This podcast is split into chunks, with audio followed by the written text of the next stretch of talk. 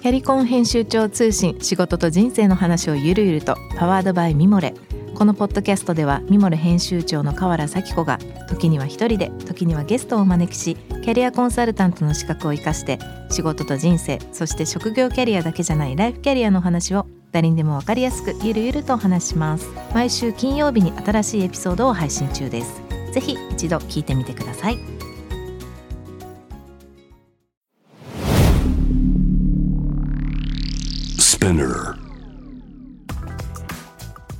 こんばんは、ナビゲーター中道大輔です。Vision to the Future 日本のカルチャーを作り出すもの、こと、人の魅力を引き出し世界に向けての価値観を共有するクリエイティブプログラムです。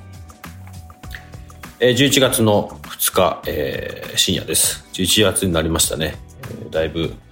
寒くなってると思いますが、皆さんいかがお過ごしでしょうか？えー今週はですね、あの、先週に引き続き、えーチップ田中こと田中宏和さんをお迎えして、えーいろんな話を聞いていきたいと思っております。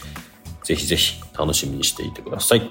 質問、感想等ぜひありましたら、えーホームページの方から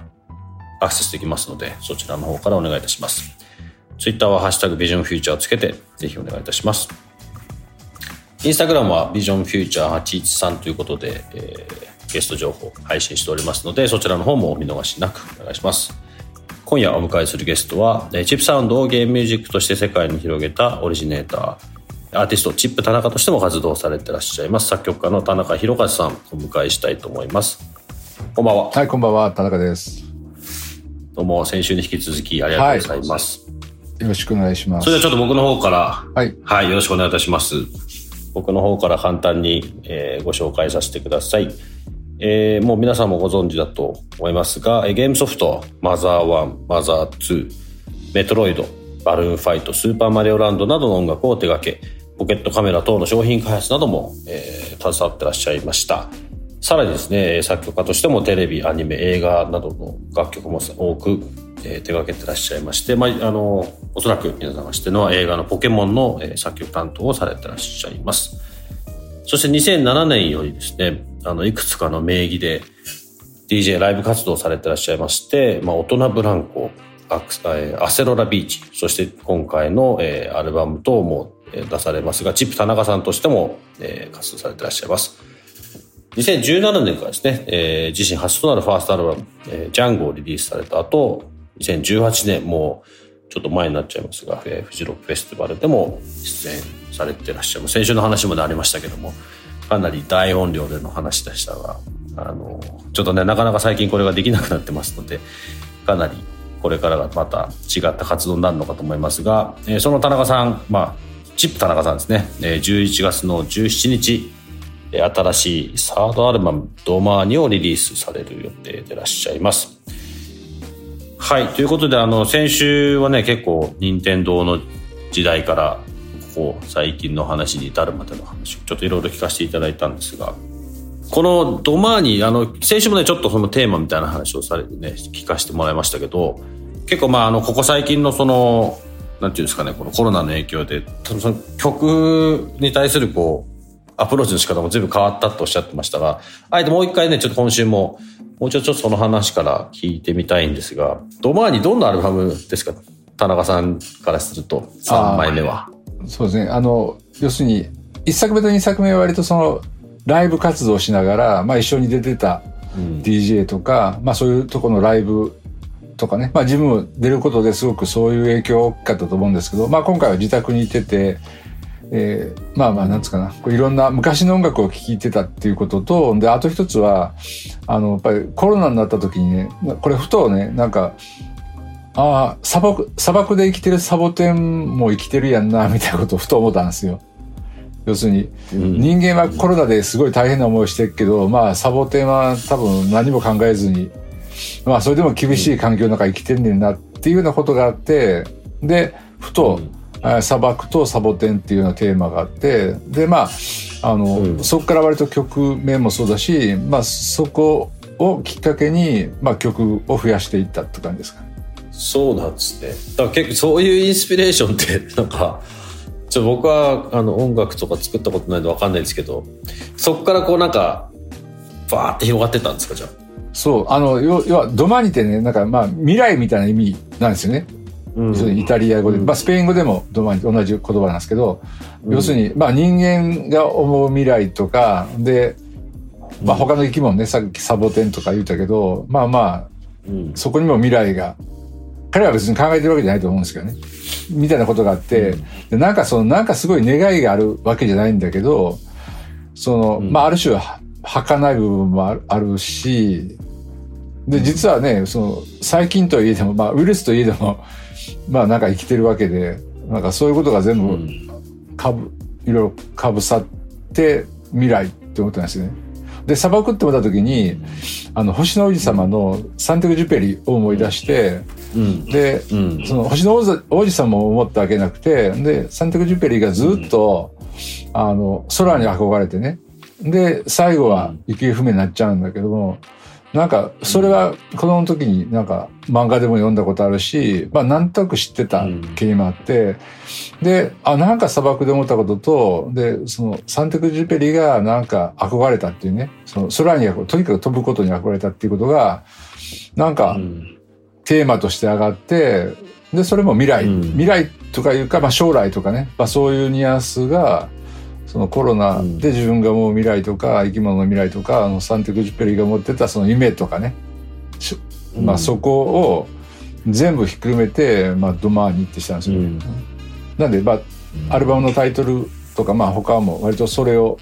皆さんに説明しながら、まあデザイン含めて詰めていったって感じですかね。デザインっていうのはそのアルバムのデザイン。はい、はい、そうですね。なんで、うんちょっと、うん、サボテンがシルエットだけなんですけど、サボテンであったりとか、で、色は一応なんかまあ砂漠色とか、まあちょっと黄昏れてるような色とかね。なんで、すごい明確にない色じゃなく、まあやっぱり、まあある種儚さを持ったような未来とか、見えるようで見えないような未来とかね。まあなんかそういう思いがあったんで、で、あと花火ね。花火とか、花火？うん、花火もモチーフとしてあって、まあそれもデザイナーにお願いしたんですよ。だから、うん砂漠と花火花火はどっから出てきたんですか？え、そう、儚いって感じですね。こう、生きて散るみたいへな。ーで、それもね、なんかね、ああ、なるほど。うんあほら、なんか地球もね、いつかほら太陽に飲まれるとかって話あるじゃないですか。うん。うん。うん、でもそう思うと、なんか、これね、本当に若い時からね、あ、なんや、ほんなら僕らって、なんつうかな、こう、光の中の一瞬のつぶつぶやんかって思ったんですよ、子供の頃に。その話聞いた時に。なるほど。そうですね。ならうんああ、その、要するに時間をすごい縮めたらね、要するに、あ、ピカッて光っておしまいなんやっていうね、わ我々はね。で、その中で、まあ、うんうん僕たちはその、まあ、人間やったら100年ぐらいのね、スパンで物事を考えて、その中で生きるし、まあ、もっと長生きする、うんね、生き物もいてるかもわかんないですけど、まあでも、所詮は光なんやっていうような思いもあって、で、うん。なんか、それは昔はずっと思ってたんで、まあ、それを全部ひっくるめた感じが、まあ、今回のドマーニなんですよ。でも、それをなんか言いたいわけじゃないですよ。なんかね、新規臭い人みたいやからさ。でも、なんか、曲、イメージがね。そうそうそう。で、それは別に言いたい、聞かれると言うけども、で、自分の中で曲名を考えるとか、じゃあどんな並びにしようかとかって、まあみんないろんなアーティスト考えるじゃないですか。でも割と今回は、うん。なんかその一連の中の流れを、まあ頭にイメージしてやったんと、で、あとは、あの、うんまあ、今日、あの、先週、あの、前回にさ話したみたいに、まあそのゲームうん。ミュージックっていうかね、まあやっぱりは、任天堂でやった仕事から始まって、で、まあ今に至るわけで、まあその間考えても、まあ約40、え、に40年前か、になるわけで、で、まあ、その自分の、その、経過、そう、まあ、うん。か家庭もそこに投げ込むっていう感じなんですよね。なんで、割と1曲目は、ファミコンっぽい音にしたんですよね。なんかね、ゲームっぽい音楽で。へえうんなるほど。これってあれですか？音楽そうやって作ってると、こう、パソコンで聴いたりするのと、例えば当然ですけど、クラブで大きな音で聴くっていうのは、こう、作り手としては全然こう、作り方が変わるもんですか？ああ、もう変わるね。だから、やっぱしそのちっちゃいスピーカーでも鳴るような低音とかね、僕特にレゲエ好きなんで、要するにレゲエなんか、このパソコンとか、スピーカーとか iPhone ではもう絶対魅力出てきひんじゃないですか。ね？全然体が入れるわけじゃないんだもん、本当は。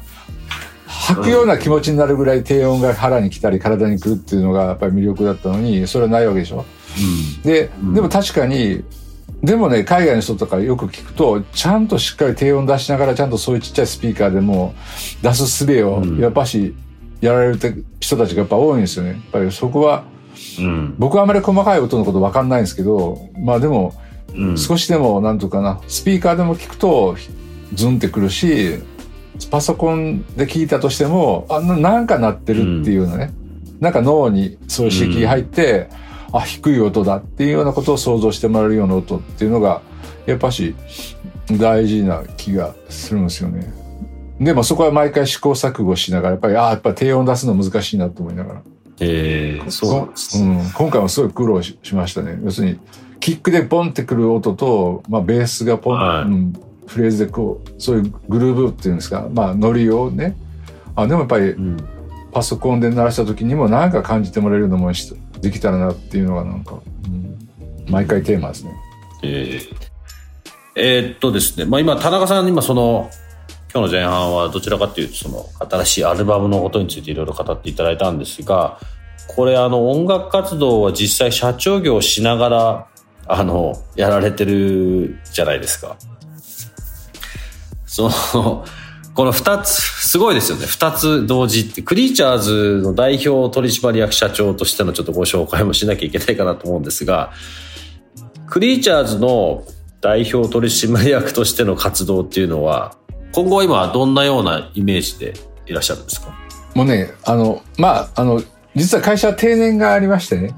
なんで僕はもうあと1年半ぐらいなんですよ。うんうん、なんでまあ定年までは頑張ってっていうのと、まあ今は引き継ぎとかね。でも人がどんどん増えてきてるんで、うん、人が増えたことに対しての体制作りっていうか組織作りみたいなことを、まあ、地味にやってますけど、ね。クリーチャーズは国内が多いんですか？そうじゃなくてもうグローバルの活動が多いですか？ああ、もう海外ですね。ほぼポケモンの、あの、ほとんど8、8割9割以上ポケモンなんで、もうほぼ海外ですね。うん、要するに、うちの会社はその、例えば Go であったりとか、まあ実際のまあポケモンのゲームが今でも出てるんですけど、うん、まあそれのモデル、CG のモデル制作と、あとはそのカードゲームの開発元なんですよね。ポケモンカードゲーム。で、それが今、ここ数年で絶好調なんですよ。海外も日本も。で、それですかね。うん、うん、ポケモンってでも、どうしてこんなに世界であの受け入れられてるというか受けてるんですかね？どう思われます？それ。いやこれねあの要するにポケモンが出る前にまあ僕任天堂だったんですけど、うん、まあ本当にアメリカの任天堂支社行った時に、うん、まあ同年代のねその男性がみんな、うん、いや俺らこんなキャラクター絶対売れると思えへんでって言いながらもでも田中、あいつ見てみてあいつみたいなやつは OK かもわからんし僕の子供やったらひょっとしたら受けるかもわからんっていうようなことを言ってた同年代の男性がいてたんですよ。で、それが意外と、あの、印象的で、で、その時に、その彼が何を言ってたかというと、いや、うちの娘がさ、なんかね、要するに、周りの、要するに、女の子が、その白いソックスを履いたら、同じものをみんな履き出すっていうね。で、なんかその、お父さんにしてみると、そういうことがあんまり時代とは全然違うっていうようなことを言ってて、なんで、なんですかね、これはゲームだけじゃないと思うんだけど、ゲームとかいろんなことで、やっぱし、世界の共通のなんとかな、こう、経験とかね、認識がどんどんどんどん上がっていってた気がするんですよ。だからすごいタイミングでこのポケモンと出たような気もするんですよ。でもそれが全てじゃないと思うんですけどね。要するに昔は、要するに手を切ると痛いとかね、親が亡くなると辛いとか、まあそれはね、で恋人と別れると辛いみたいなことが共通だったんだけど、で、まあ、ヒット曲はあったりしたし、映画はあって、そういうことが共通項なんだけど、でももう一つ、やっぱりゲームの体験みたいなものが来て、いや、そういうところで何が流出したかっていうと、まあゲームが、じゃなくて、やっぱりその日本が持ってた独特な考えで作られたキャラクターとか、フォルムなんですよね。うんうん、マリオもそうだと思うんですよ。うん、マリオもあえて、あの、ラテン系の名前してんだけど、まあでも、多分、テイストとかいろんなものをね、そのマリオの周り、マリオの世界観の中での他のキャラクターっていうのは、やっぱりもう多分に日本的なんですよね。で、ポケモンもオリジナルゲームは、やっぱり、なんつうの、もともとがウルトラセブンから来てたりもするんですよね。あの、要するにポケット。要するにポケモンを、そうなんあのポケ、うん。うんボールで捕まえるっていうのは、あの、要するに、うん。カプセルも、カプセル、ウルトラセブンが、こうカプセル解除っていうのを持ってて、それをダンハヤトってですよね。で、パッと投げて、自分がウルトラセブンになる前にそれを投げて、相手と戦わしてたんですよ。で、そっから来てるんですよね、実は。とかね。だから、田尻君、あの、まあ、ポケモンを作った田尻さんっていう方がおられるんですけど、まあ、本当に、とうん当然映画も好きだったしね、あの、だったんだけど、うんやっぱり日本で生きて、やっぱり日本のいろんなカルチャーね。で、あとは本当に子供の頃に、あの、うん、どこだ、田町じゃなくて、えっ、と、出てきひんな。まあ、要するに日本のその田んぼに虫が、自分らの頃って虫とかいろんなもの生き物がいてて、それ捕まえたなっていうのね。うんやっぱそういう経験が元になって、要するにポケモンを集めるっていうことなんですよ。で、ポケモンっていうのは、人間以外の全ての動物プラス人間の創造物の、と、まあ、そ、そう、そそうなんですよ。要するに、のアナロジーになってるんですよね。だから人間以外の全てなんですよ。で、うん。日本ってほら、ウルトラマンもウルトラセブンもそうだし、まあそういう戦隊もんもそうだし、あの仮面ライダーとかね、うんあれのもね、もう無限に妖怪がいてるんですよね。妖怪じゃなくてその敵がね、モンスターが。うんうん。で、ポケモンも同じように、あの、最初111だったんですけど、あ、115、あ、151だったんですけど、まあそれが増える、うん増えて増えて、多分1000以上今いてるんですけど、まあ多分そういうね、なんつうかな、こう、これは戦略じゃなく、そういう、なんつうかな、こう、ね、商品の作り方でなかったと思うんですよね。うん。例えば、うんジャニーズやったらもう無限にそのジャニーズの人がいてるみたいなもんじゃないですか。うんうんうん。タレント事務所からするとね。で、それがどうだったかっていうのはうまく言えないですけど、でもやっぱりそういう世界観とかが、でも、あ要するに動物のアナロジーなんで、要するに生き物のアナロジーなんで、やっぱりなんか通じるもんあるんですよね。あ、これなんかカエルに似てんなとか、あ、これってあの牛だねとかね。で、これはやっぱり竜だねとか、ね、想像上の動物だったりとか、あ、これ恐竜だねとかね。で、それが、まあ、うん説明しなくてもみんなわかる。で、捕まえたいとかね。で、戦わしたいっていうようなこととかね。で、まあ、その、ゲームなんで、ゲーム固有のすごい、なんつうかな、こう、その物事のバーターの関係ですかね。え、これしてるけども、これは手に入ったみたいな、やっぱそういう、あの、すごい緻密なね、緻密なっつうか、すごく、あの、いいシステムもあるんだけども、まあでも、全体見たときに、やっぱし、正解の人が共通して感じるようなものがたくさんあったような気もしますね。で、それがもう、多分に、多分ですか、恐ろしいぐらい、その、情報量が多いみたいなね。でもそれが理由じゃないけども、まあそういうことも一つだったような気が、僕20年ぐらいかかってますけど、個人的にはそんな風に思ってます。でも本当の理由はわかんないです。なんでポケモンだけがそうしたのかっていうね。そうそう。いや、ポケモン突出してるんですか？その、アニメ業界とか、その、ゲーム業界の中でも。ゲーム業界というか、うん、まあ、ここまで進んでるもんないですね。要するに、それは GO を見てもらってもわかると思うんですけど、ポケモン GO ね。あれのブームとか、まああれはやっぱり、未だにうちの近所ではおじいちゃんおばあちゃんがやってますしね。なんであれもやっぱり虫、うんあ、なんか捕まえんだ、なんかっていうところが、あ、なんかこいつカエルに似てるとか、なんかわからわけのわからない生き物なんやっていうのがね。あの、やっぱし、そういう、おじいちゃんとかおばあちゃんに対しても、それなりに、なんつうか、こう、理解もできるし、愛らしさも思うし、でもこう収集したいとかね。なんか足らないとこ埋めたいっていうのは、そういう人の持ってるような願望みたいなこともちゃんと再現してもらえるしっていうようなね。なんか、まあ、ななんか、すべてがうまくいってるような気がしますね。まあ、これが今も、これからどうなるかまだ別、わからないですけどね。十分すぎるぐらいですよね。でもね、もうここ、これまでに。でも20年ぐらい経つんですもんね。ポケモンって。そうですね。だから、そうそう。なぜっていうのは、それは、それはあの、任天堂が、まあ、かつて失敗したようなね、そのゲーム機で成功したのも、本当の理由わかんないですね。要するに、えーマリオがすごかったっていうのもあるんだけど、まあでも、なんというかな、音もそうなんですけど、あの、そうやってまあ昔から言える日本人ってほら、なんなんつうかな、こう、アレンジするの上手じゃないですか。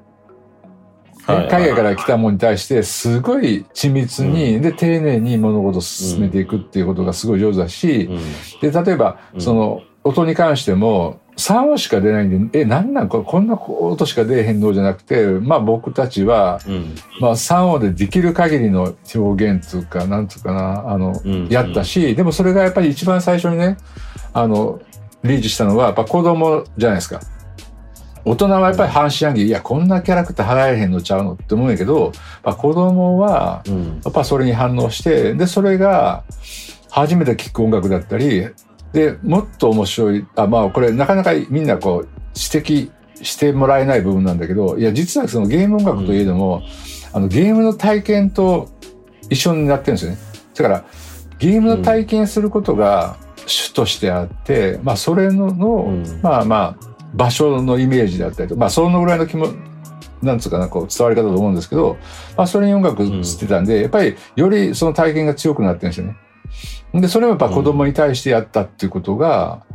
やっぱし、大きいですよね。ただ子供は多分3音でピコピコになったとしても、いや、うん、ね、その時の自分の思いと思い出にビタッとなってんで、いや、こんな音でお前楽しいのって、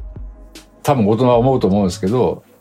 うん、うん、やっぱそこが全世界に広まって、で、そういう子たちが大きく大きくなって、で、やっぱりその体験として残ってるんで、まあ、ここまで支持されてるっていう感じですかね。で、あの、なんですかな、えー、ポケモンもね、やっぱり20年経ってなんでここでまたブレイクしてんのっていうのも、結局、第一世代が世界の30代前後になって、やっぱり、社会の中枢で見て働くんですよ。で力持つんですね。ならそういうところが、いや、俺もポケモンとこうライセンス結んでこういうことをしてみたいとか、まあそれアートの分野でもあるし、で、まあファッションの分野でもあるし、で、そういう人たちがこどかつて子供の時に遊んでたキャラクターがゲームが大人になって自分たちがこう身にまとったり、まあやっぱりそういう、なんですかね、こう、うん、マーケット、マーケットがそういう二重の構造になってる強さがあるような気がするんですね。で、もう一個思うのは、あの、どうやってこう続けていくのが一番強いのかっていうと、やっぱり親子に伝わるのが一番強いんですよね。うん。なんで、ポケモンとかゲームは、やっぱ親が子に伝わって、親も遊ぶから子供も遊ぶっていうようなことが、やっぱ往々にしてこう続いてることが、まあゲームもずっと続いてるし、で、あの、ポケモンに関しても続いてる気がするんですね。で、まあ、方や多分ギャンブル的なものも最近増えてるけども、まあ、あれは多分親はやらしたいと思わないですね。まあ、でもポケモンならええんちゃうとか、マリオならええよっていうのは、やっぱし、ポケモンとかやっぱり任天堂もそうだと思うんですけど、やっぱりちゃんとお父さんお母さん、やっぱ家庭、親が認めるもんじゃないとあかんっていうようなことが、まあ、それに言るときに僕は社長からしょっちゅう言われたけどね、いや、お前、田中やっぱり、うん、お父さんとお母さんがちゃんと見てもらってもらうと困るんやっていうことを僕は割と言われてたんですね。まあ僕はまあなんかそういうイメージ打破したかったんで、あの、うん、サンバのダンサーをどうしたいからって言って、代理店通じて、本物のサンバのダンサーをね、お願いしてたりもしてたけど、途中で社長が出てきて、いや、お前な、これやめとこうって言われて、これ、お母さんお父さん、これ困,、まあ、困るとは言えへんかったけどね、やっぱお父さんお母さんが、あの、安心して与えるものになかったらあかんっていうようなことがあってね。そうそうそんなこともあったんですよね。で、それ、そういう、なんつうかな、こう、物の質に関しても、しっかり、会社の指針としてはね、明確にしてないけども、うん、まあ、そういう暗黙のルールとか、その品の良さっていうかね、やっぱりそういうことが、やっぱし、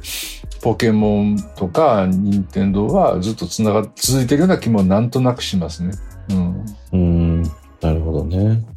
えー、田中さん今ねちょっと今の話の中であるあのちょっと思ってたんですがあの僕その日本のことをどうやって世界に出すかみたいなことがすごくテーマでいろんなことやってるんですけど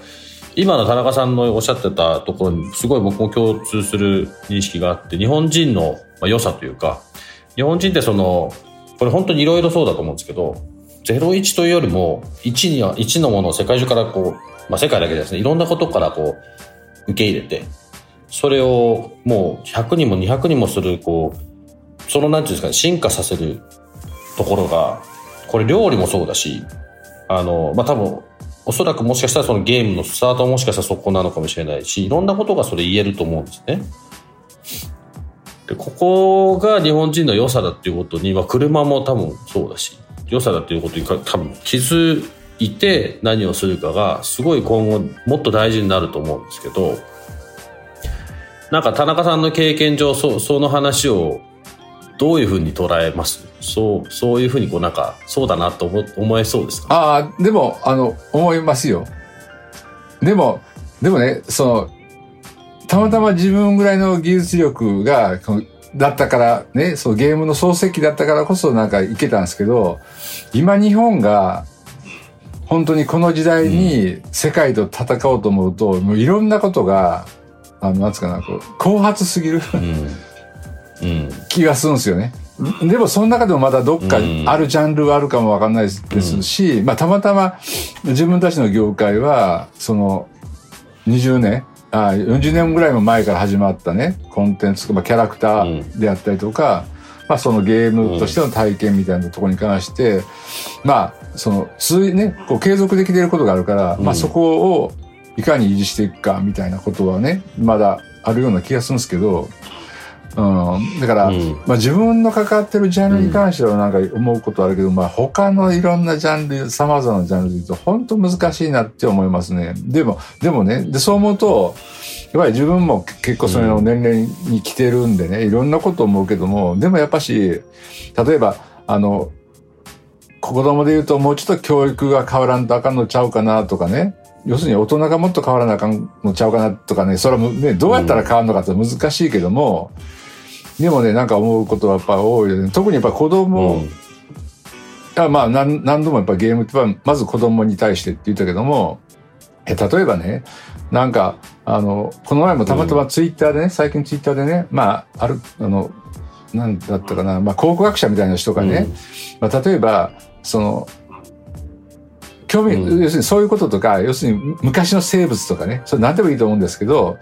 経営でもいいんですよ。で、小学校の時みんなもうそういうことにすごい興味持つ人いてるじゃないですか。で、例えば、すごい、その古墳に関して詳しいとか、うん、化石に関して詳しいとか、で、例えば気象に関してすごい詳しいとかね。うん、でもそういう時で小学校で何言われるかっていうと、いや、これがこんだけできんなら勉強もねって言うらしいんでね。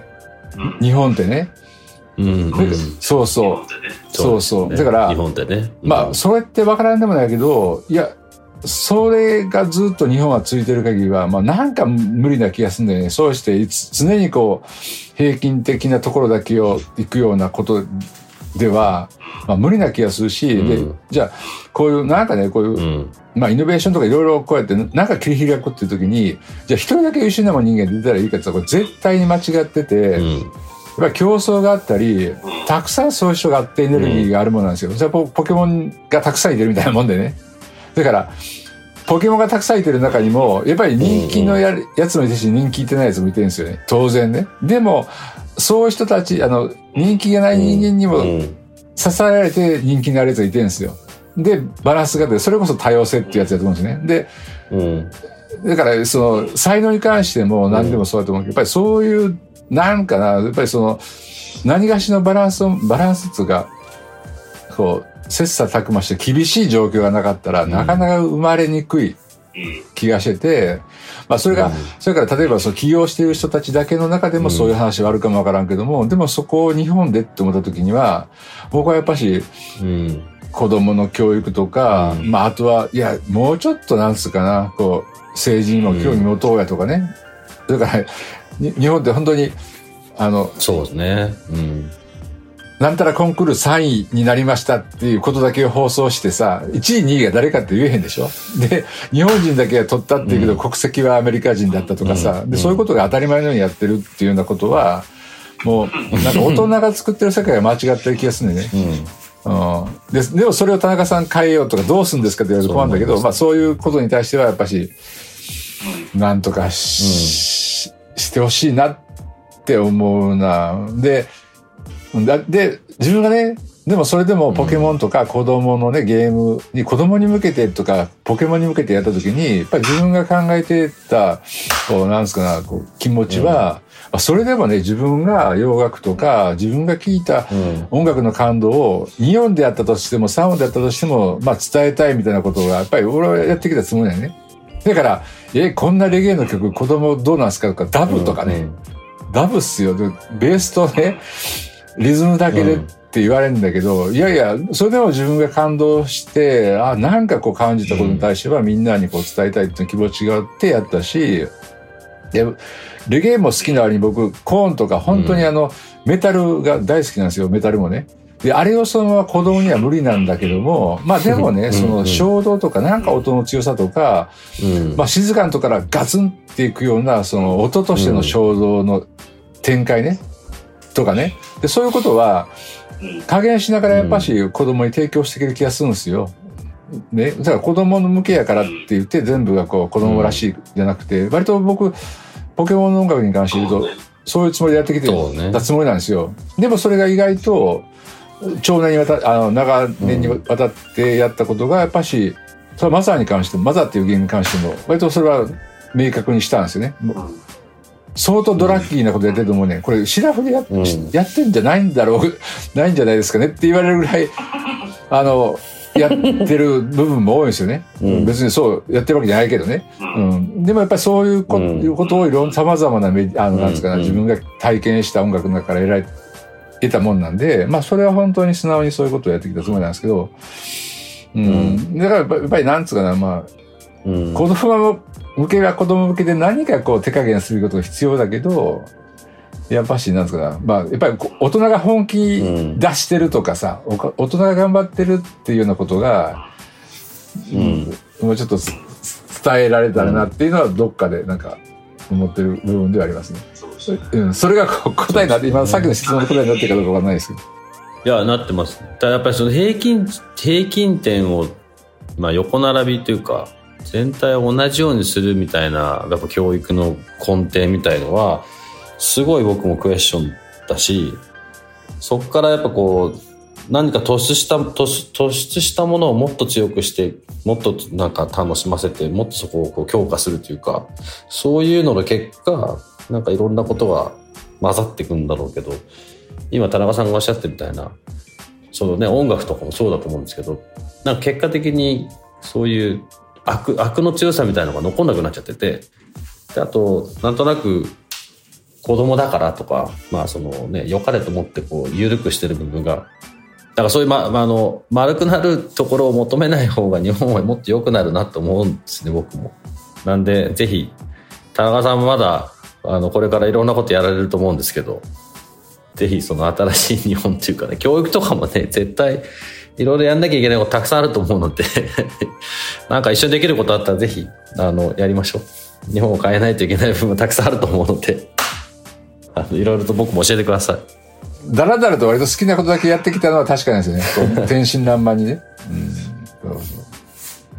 はい、ということで、え2週にわたり、田中さん、チップ田中さんといろんな話をさせていただきましたが、田中さんいろいろとありがとうございました。いやいや、こちらこそすみません、なんか。はい。ありがとうございました。J-Wave Vision to the future Vision to the Future 中道大輔がお送りしています。え2週にわたり、えー田中宏和さんお話いろいろとお伺いしましたが、いかがでしたでしょうか？まあ、なんていうんですかね、さすがですね。さすが、いろんなことを経験されてらっしゃいましたし、うん、僕はあまりその、ポケモン自体はそんなに詳しく知らないですけど、ただ、まあ、任天堂の社長がおっしゃってたと言ってましたけど、親にちゃんと認められないといけないだったりとか、あと最後のね、日本人の良さみたいな話から教育みたいなところも、なんだろう。同じ認識を持ってらっしゃる方だなっていうふうにちょっと僭越ながら思いましたし、何かここからね、何かしらのこう、いい意味での変化が、日本に必要な変化っていうのが、まあ、一緒に何かできたらいいなというふうに最後ちょっと聞いてて思いました。はい。ということで、え番組への感想、質問はぜひ番組のホームページからメッセージをお願いします。ツイッターはハッシュタグビジョンフューチャーをつけてつぶやいてください。インスタグラムもビジョンフューチャー813ということでゲスト情報、えー発信しておりますので、ぜひぜひそちらもチェックしてみてください。Vision to the Future、えーここまでの今夜のお相手、中道大輔でした。See you next week. Good night from London.